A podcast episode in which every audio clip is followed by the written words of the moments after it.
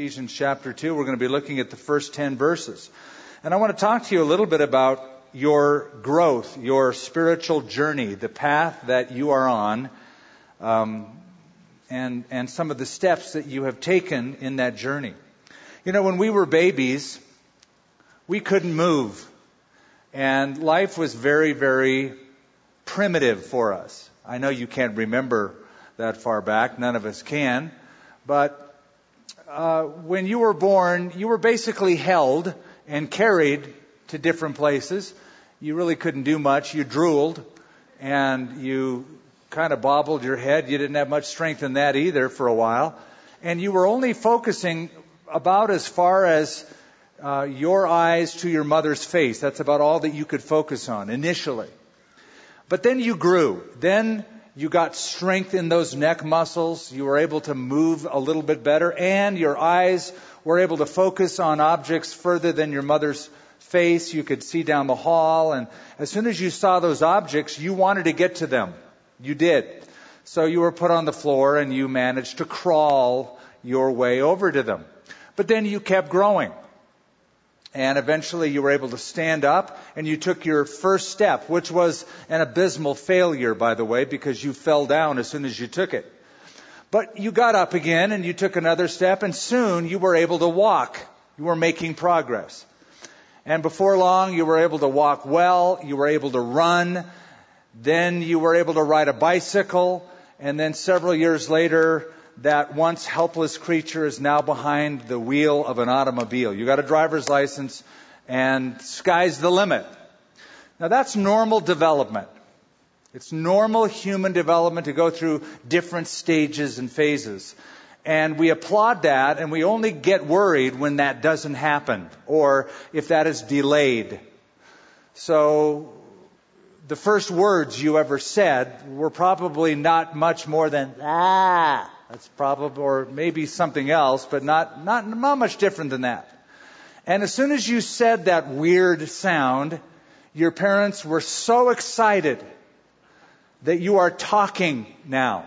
You said a word. Nobody knows what that word is, but you said it, and your parents were excited. Now, if you were, if you were to say that word at age 25 to your parents, they would get greatly worried because they would expect much more development than just that single little monosyllabic bah. Well, we also have spiritual growth. And there are certain steps that every spiritual person ought to be taking toward maturity. I want you to consider that today. I read something that, that got my attention this week from the Barna Research Group. You've heard me quote them over the years. They study the lifestyles and beliefs of Christians in different eras of our history. And the Barna Research Group noted that nine out of ten adults in our country say that their faith is very important to them. You just ask a person, how important is your faith? Nine out of ten say very important. So they surveyed those nine out of ten and they surveyed them about how they would personally rate their own spiritual maturity. And they noted that most considered themselves to be above average in several areas of spiritual maturity.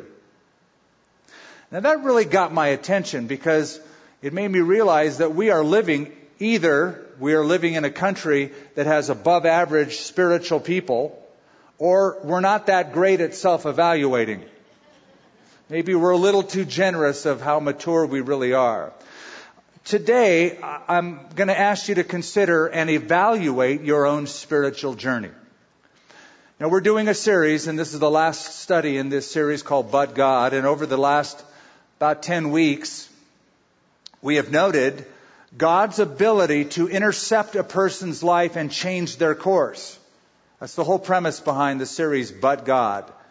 That He has the power to radically change how a person is at a certain point, or for that matter, a nation is at a certain point, and change their future.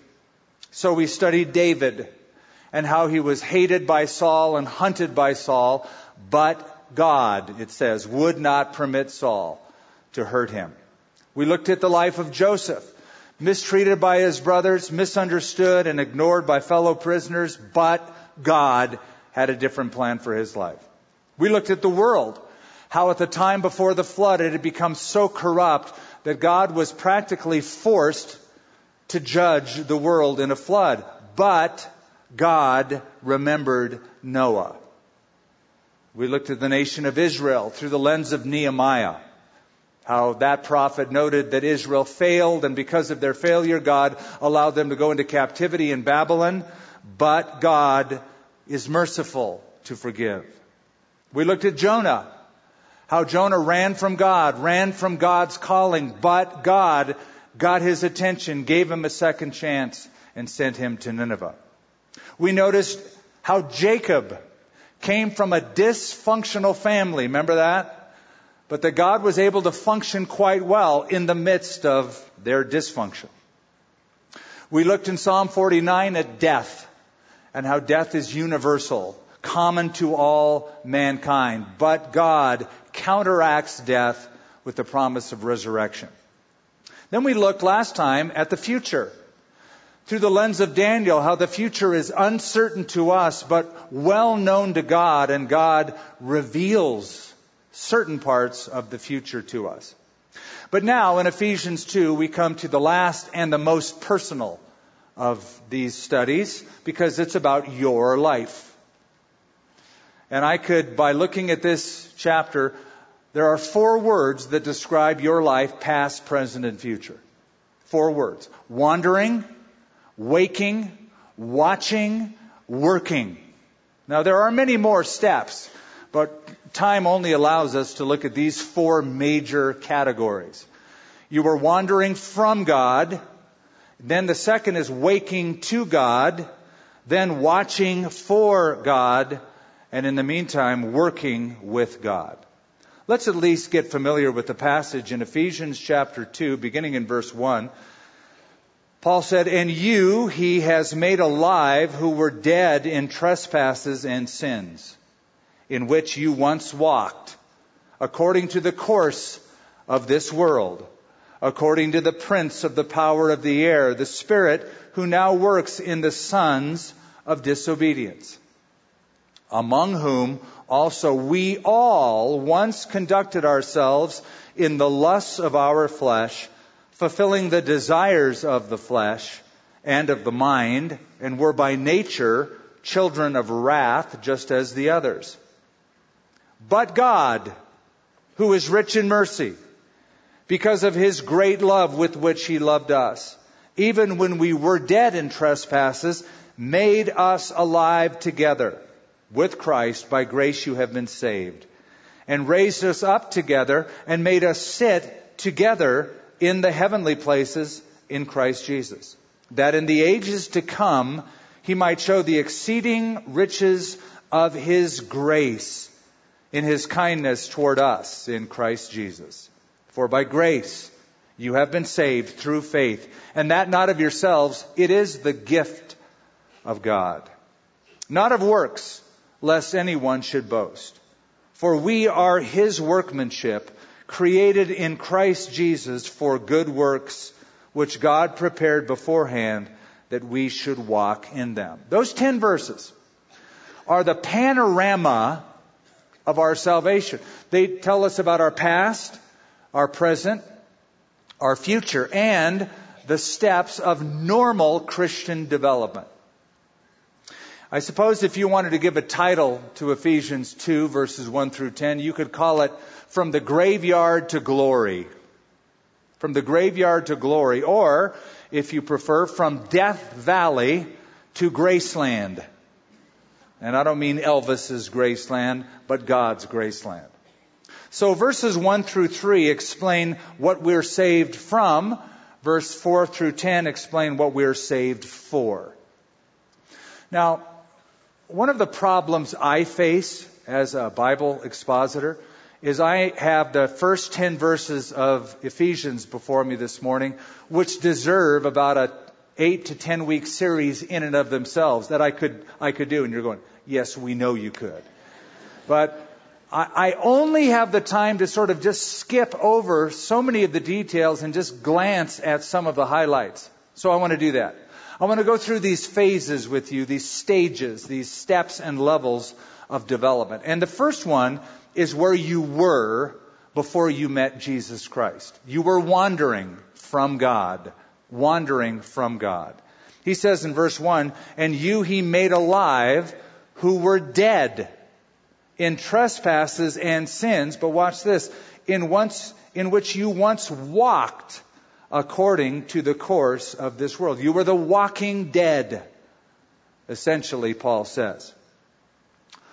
We were DOA, dead on arrival. As soon as we were born into this world, we were dead. That is separated from God because of sin. Now that's an important thing to get in our little heads. Unbelievers aren't just sick, they're dead. They lack the capacity to respond to stimuli, in this case, spiritual stimuli. So that's important because it shows us they don't need a self-help course. They don't need a personality adjustment. They need salvation. They need a divine but God moment and intervention. It means that you can put a person in school and they'll just come out a well educated sinner. You can put a person in therapy and they'll come out a well adjusted sinner. You can put a person in church and they'll come out a religious sinner. It's only when you put a person in Christ that they are a saved sinner. Now, according to Paul the Apostle, and we don't have time to get into it, but in Romans 5, he said basically, it all started with one guy. His name was Adam. And when Adam sinned, he immediately died and began another process of dying. Let me explain. God said, in the day that you eat of this fruit, you will surely what? Die. That's God's promise. So as soon as he took it and ate it, he died instantly spiritually. He was separated from his creator. He began the process of physical death at the same time. So in Romans 5, Paul says, through one man, that's Adam, death entered and it spread so that all have sinned. Death entered, sin entered, death spread. This is why an unbeliever cannot understand spiritual things apart from God revealing it to him, waking him up. They can't do it. 1 Corinthians 1 the apostle said, the natural man. Remember that phrase? It means who we are by nature. When you are born, you are born a natural man, a natural woman. The natural man does not understand spiritual things or the things of the Spirit. They are foolishness unto him. Neither can he know them.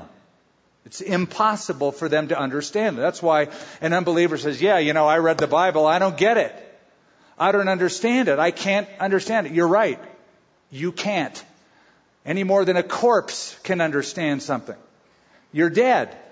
You lack the capacity to receive and react to stimuli. A corpse can't hear anything, can't see anything, can't feel anything, can't react to anything. I've been in enough funeral situations at funeral homes where I've been by the casket and I've been with a friend or a relative of the loved one and they're kind of talking about the loved one and they get kind of spooked and they go, I, I, I don't think I should say that in front of him. As if he can hear you. He cannot. He's dead. And a dead person can do nothing to improve their condition. You can't get less dead than somebody else. There's maybe different phases of corruption. Put 20 corpses on a battlefield. They're all decaying at different rates, but they can't be any more dead. Right? My mind goes back to Princess Bride, and, and uh, you, you know where I'm going with this, where they uh, go to Miracle Max and they said, My friend is dead. Oh, he's only mostly dead. And everybody knows there's a big difference between mostly dead and all dead. God says, you're all dead. And that's why Jesus put it a very interesting way. He said, You must be born again. Why did he use that terminology? Because he understood the concept of being spiritually dead. If you are dead, you need a new birth. You must be born again. Now, what causes this death? Well, it's our nature. It's the sin nature. You are by nature the children of wrath, or the children that incur wrath, God's wrath. But look what it says. You he made alive who were dead in trespasses and sin. Now most of us know that sin, hamartia, means to miss the mark. I've told you before that it's an archery term. You can aim at the target, you can miss nine of them, hit the last one right in the middle, you've fallen short. You're a sinner. It's a common word in the New Testament used 173 times. You fall short. It's what you don't do. You don't make God's mark. That's sin. A trespass is a different thing. A trespass is deliberate. Trespass means to cross a known boundary. It's a willful act of uh, disobedience. So, the first time Junior walks across your waxed floors out of ignorance, that's a sin. He didn't know, you told him, so he will know. The second time he does it, that's a trespass. Because now he knows better, but he does it anyway. Or to put it in my own example, when I was a kid, my parents took me to Disneyland, and it was shortly after it was originally built by Walt Disney. It wasn't that big, but I was so enamored with where I was that I wandered off where I shouldn't go. When I wandered off where I shouldn't go, that was a sin. I did it in ignorance. But years later, as a teenager, an unsaved teenager, you need to know, I climbed over the fence into Disneyland to get in by the Interstate 5 freeway and managed to get into It's a Small World, was caught on camera and apprehended by the police. That was a trespass. I knew better. And I was being apprehended while it's a small, small world. Da, da, da. That was a that was a trespass. So he says you were dead in trespasses and sins, but verse 2, you once walked according to the course of this world. You are a walking dead person. The word walked, peripateo, is the word used here in the Greek language, means to order your behavior. That's what it means. You walked, you lived, you ordered your own behavior, you walked about or walked around. But one source suggests that it means to meander or to browse. That it means to wander about loosely without a goal or a purpose. Have you ever gone into a store and bought something you really didn't need?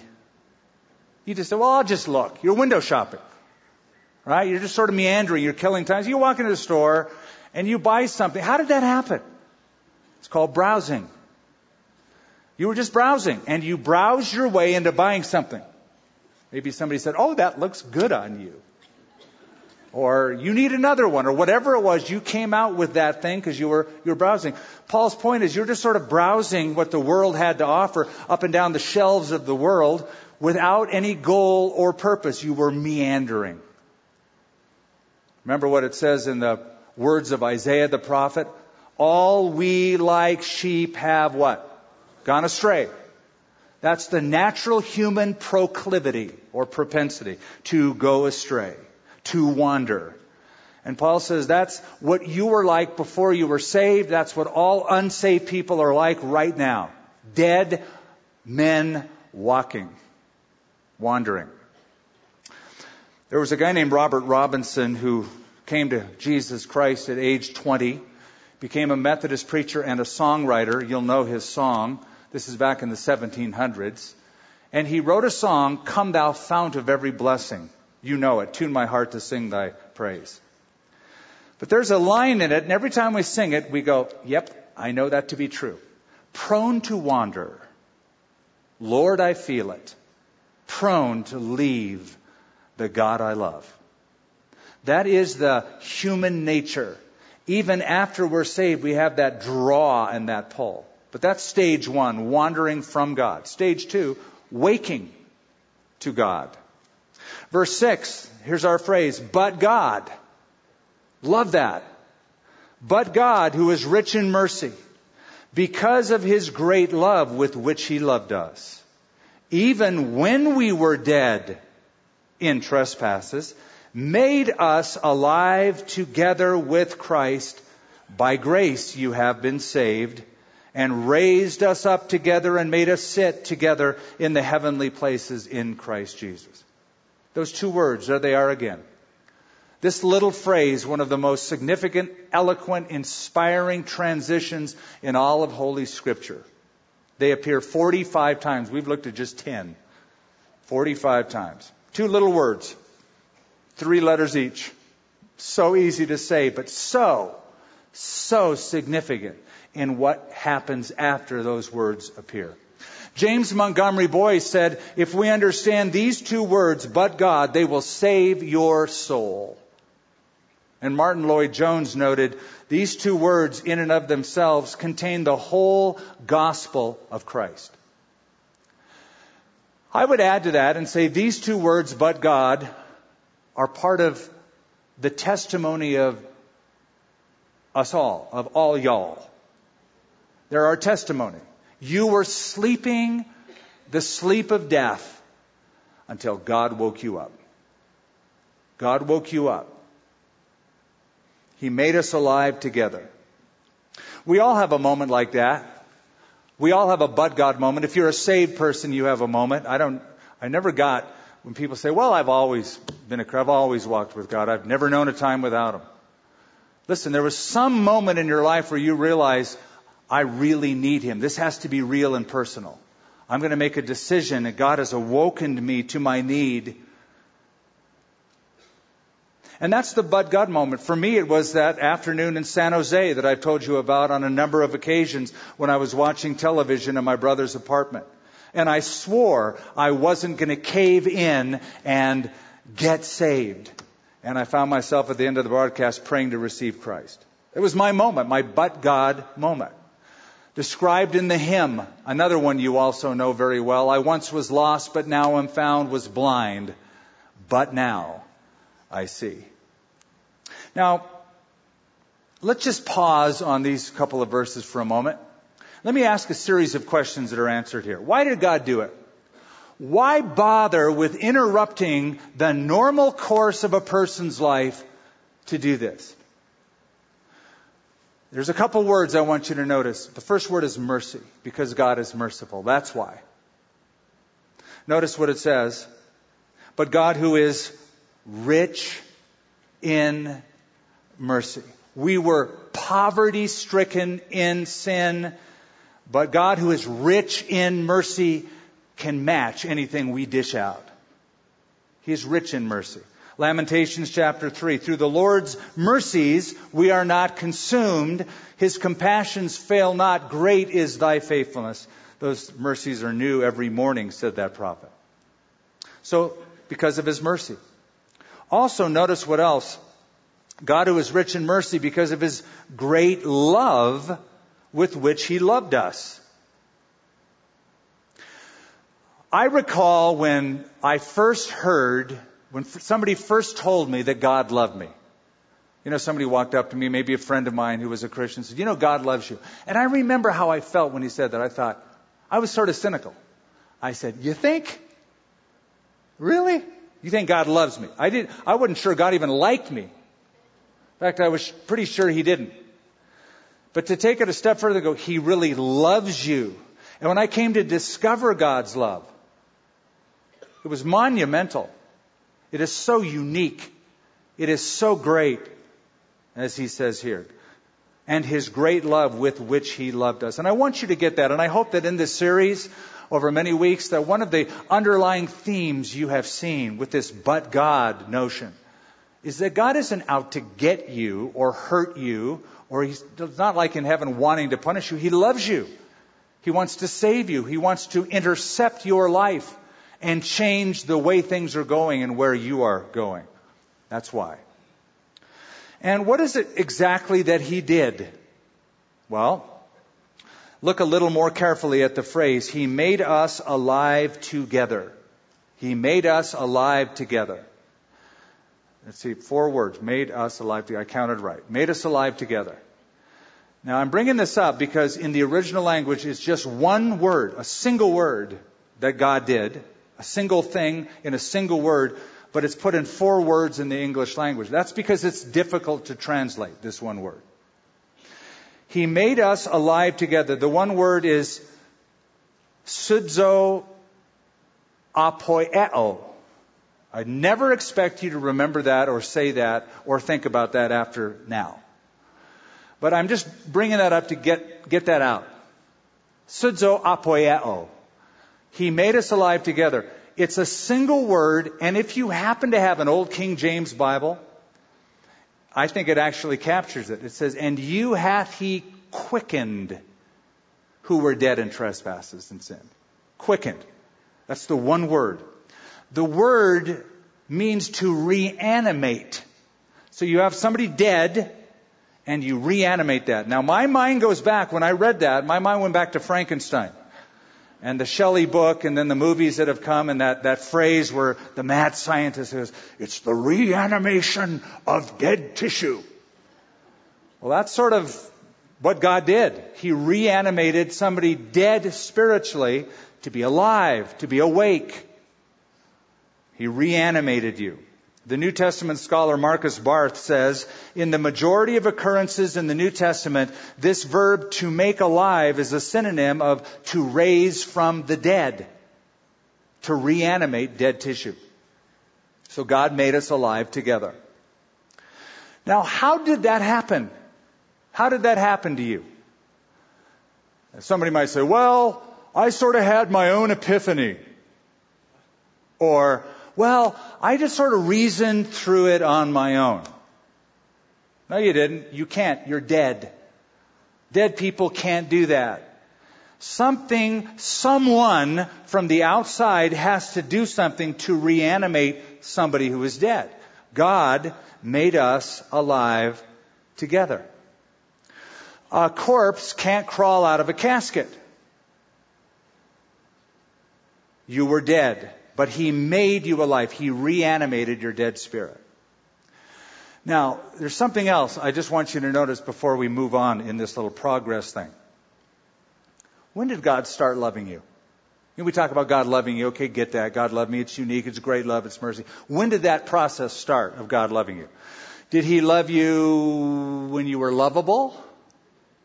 Did he love you when you realized, yeah, I really need God. I better turn to God. I'm going to give my life to Jesus. Is that when God said, okay, now I love you? No, he loved you when you were unlovable. He loved you when you had no capacity to love. It says he loved you and his great mercy was given to you when you were dead. Paul in Romans says much the same thing, but he gives a little more fodder to it. He says in Romans 5, in some cases, you'll find somebody who's willing to die, give their life for a good person, but God demonstrates his own love toward us in that while we were still sinners, Christ died for us. So, he loved you when you hated him. He loved you when you ran from him. He loved you when you had no thought of him at all and you were very unlovely. That's how long He loved you. So we go from wandering from God to waking to God. Third level, watching for God. Now watch what Paul does. He goes from past, present to future. Verse 6, He raised us up together, made us sit together in the heavenly places in Christ Jesus. I'll explain briefly what that is. Verse 7, that in the ages to come. Now he's pivoting us to have us look toward the future that in the ages to come he might show the exceeding riches of his grace in his kindness toward us in Christ Jesus. Now, have you noticed something in, in, Paul's writings? There's a phrase Paul likes, and he uses it over, and he uses it 85 times. It's the phrase, in Christ. He likes to say, you are in Christ or in Christ Jesus. He says that over and again in this epistle 10 times. He says, you are in Christ. Here he says you are not only in Christ Jesus, but you are seated in heavenly places. Verse 6 raised us up together, made us sit together in the heavenly places in Christ Jesus. Now, what he means by this is you are in heavenly places positionally, not literally, because you're seated here at Calvary, second service Sunday morning. You don't look like you're seated in heavenly places. But you are positionally, though not literally. Though one day you will be actually with him literally in heavenly places. And Paul is so sure of it that he speaks as though it has already happened. It's a done deal. That's the process of salvation. Now in verse 7, he definitely points us from the position, the positional in the heavenly to what you're looking forward to when he says that in the ages to come. Notice it's not singular, the age to come. The ages to come. So in a hundred years, in in 500 years, 1,000 years, a million years, in a billion years, in a trillion years, as we know it in time. In the ages to come, that's the future. So what he's saying is what is true positionally will be true eventually, literally, physically. You will be in the heavenly places. In the ages to come, he might show the exceeding riches of his grace and his kindness toward us in Christ Jesus. So we're still going to be around then for that to happen. So, let us get back to this little journey thing we're on. We were dead, walking around dead people. He woke us up to our need, and we got saved. And something happens in the natural, normal progress of the Christian life. Something happens. I realize here I am, forgiven, a child of God, but this isn't the end. This is just the beginning. There's much more to follow.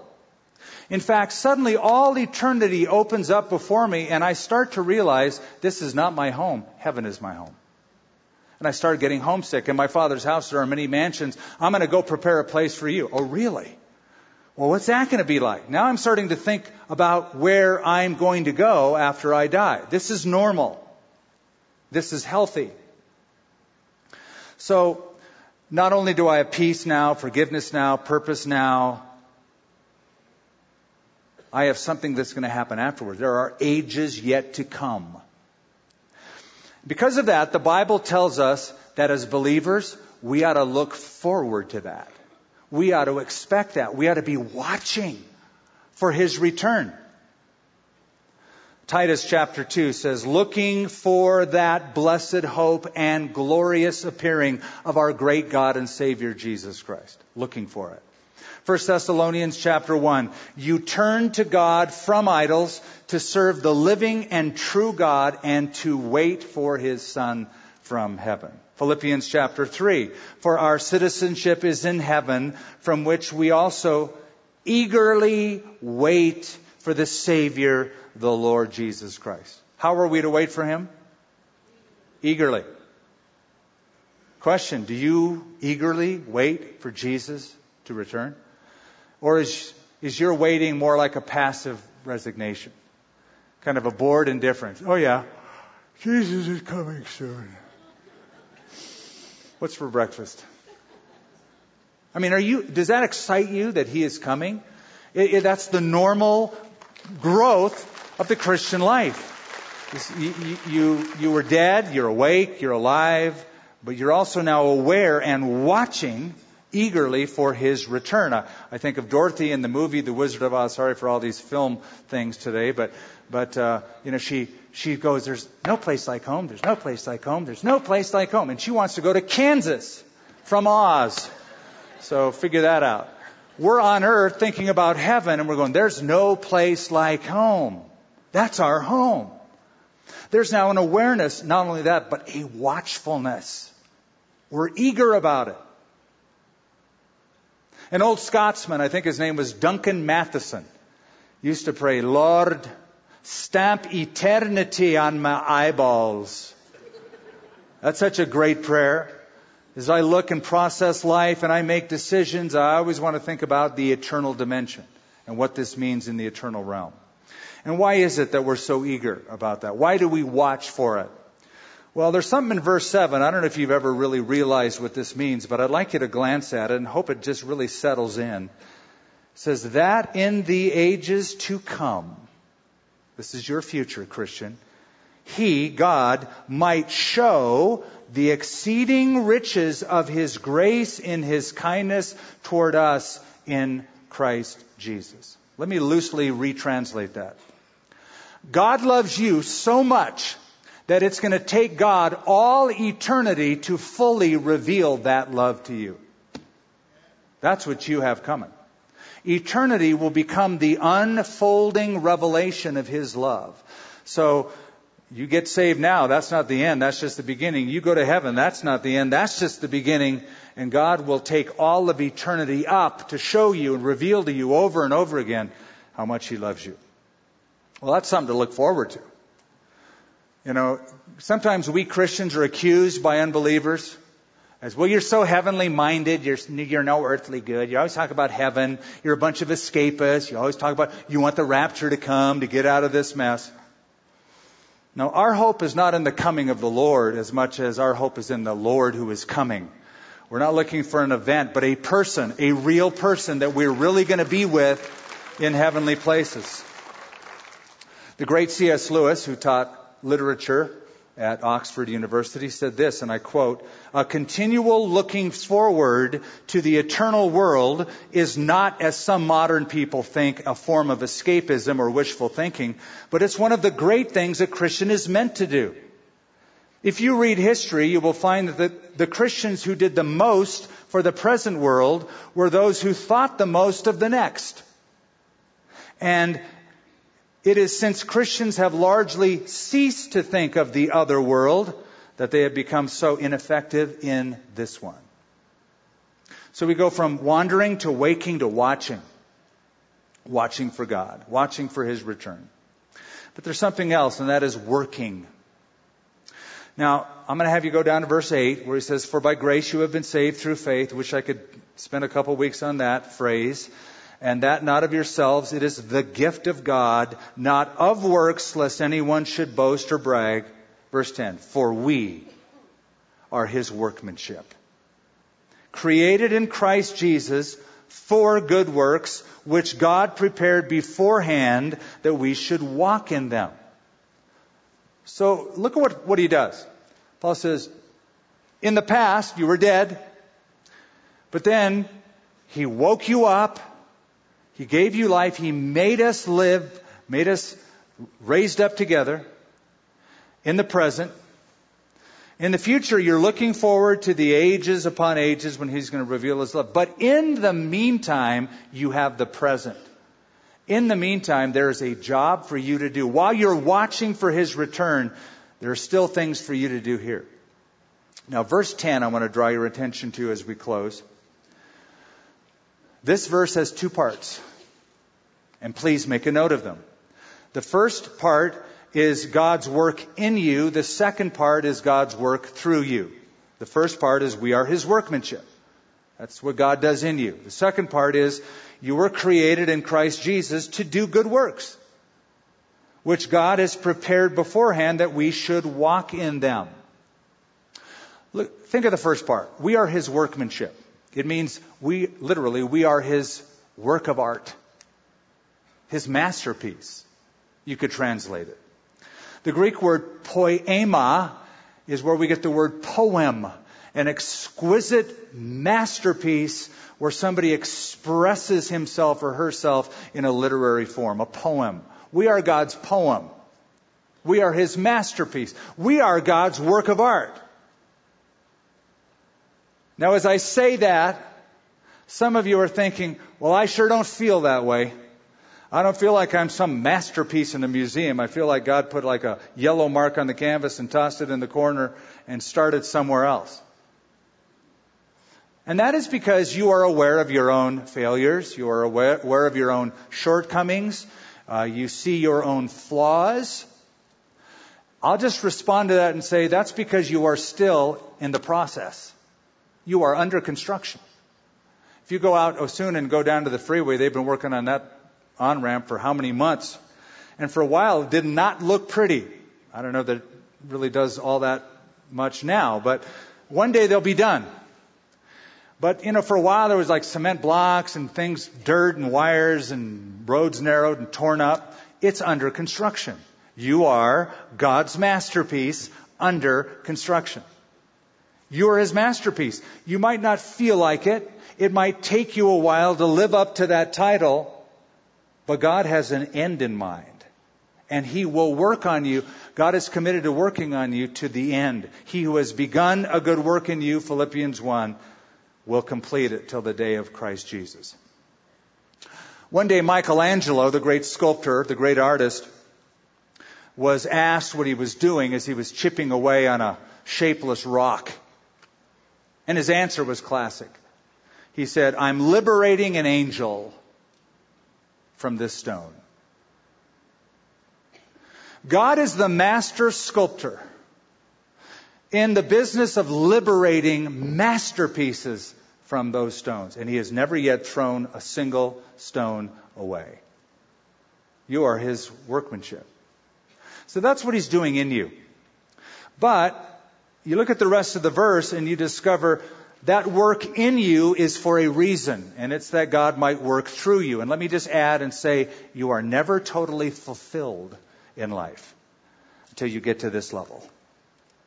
The real fulfillment, it's great to be saved from sin, but then to be an instrument through which God works to the world is, is awesome. He says, You are created in Christ Jesus for good works, which God prepared beforehand that we should walk in them. Let me just tell you something. You don't have to reach a certain level for God to work through you. I say that because you go, wow, man, one of these days I'm going to get involved. When I'm just a little more usable and less rough around the edges for God to use. No. You don't have to wait to get to a certain level to be used by God. You could say, oh, I, I feel, I, I've blown it and I feel so foolish. We, I've got good news for that. The Bible says God has chosen the foolish things of the world to confound the wise. You say, oh, but I feel so weak. I've got good news for that. God has chosen the weak things of this world to confound the things that are mighty. See, if you look in God's toolbox at all the people God uses, all of his instruments, you'll find them all severely flawed. Because that's the only tools he has to work with, are human beings. And because God does glorious work with imperfect tools, he gets more glory. Think of it this way. If a surgeon can operate in a jungle with a pocket knife, that's a good surgeon. If a builder can erect a home with an old hammer and a bent handsaw, that's an exquisite builder.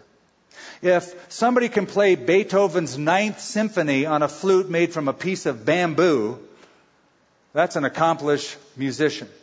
And if God can change the world through dead people, sinful people, reanimated, saved, that's a great God.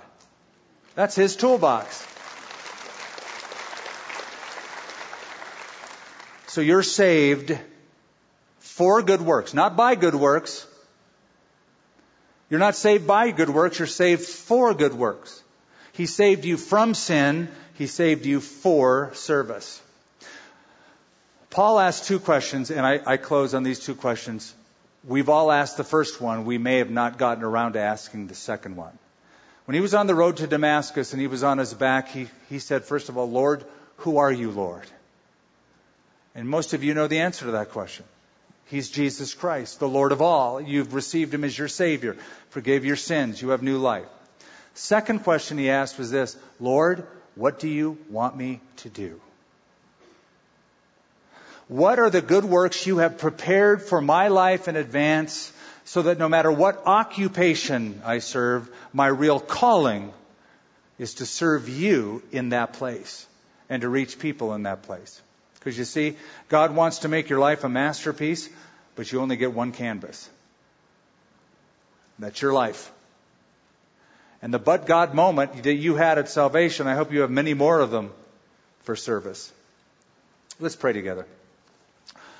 Father in heaven, you are such a great God, and you take um, broken, beat up rocks and you make masterpieces out of them. You're in the business. You called us that. We're your work of art. We're your poem. We are your masterpiece. We don't feel like it. We know we're far from it. But we're working our way by your grace, not by our works, but by your grace. You are staging our way all the way through to that end product. We've been reanimated, we've been awakened, we've been saved. We who were once dead and wandering, now we walk with purpose. And we live not on our heels digging in against you, but on our tiptoes awaiting for you to come. In the meantime, Lord, use us for your glory. Intervene in our present situation so that we might become instruments fit for the Master's use. In Jesus' name, amen. We hope you enjoyed this message from Skip Heitzig of Calvary Church. How will you put the truths that you learned into action in your life? Let us know. Email us at mystory at calvarynm.church. And just a reminder, you can support this ministry with a financial gift at calvarynm.church slash give. Thank you for joining us for this teaching from Calvary Church.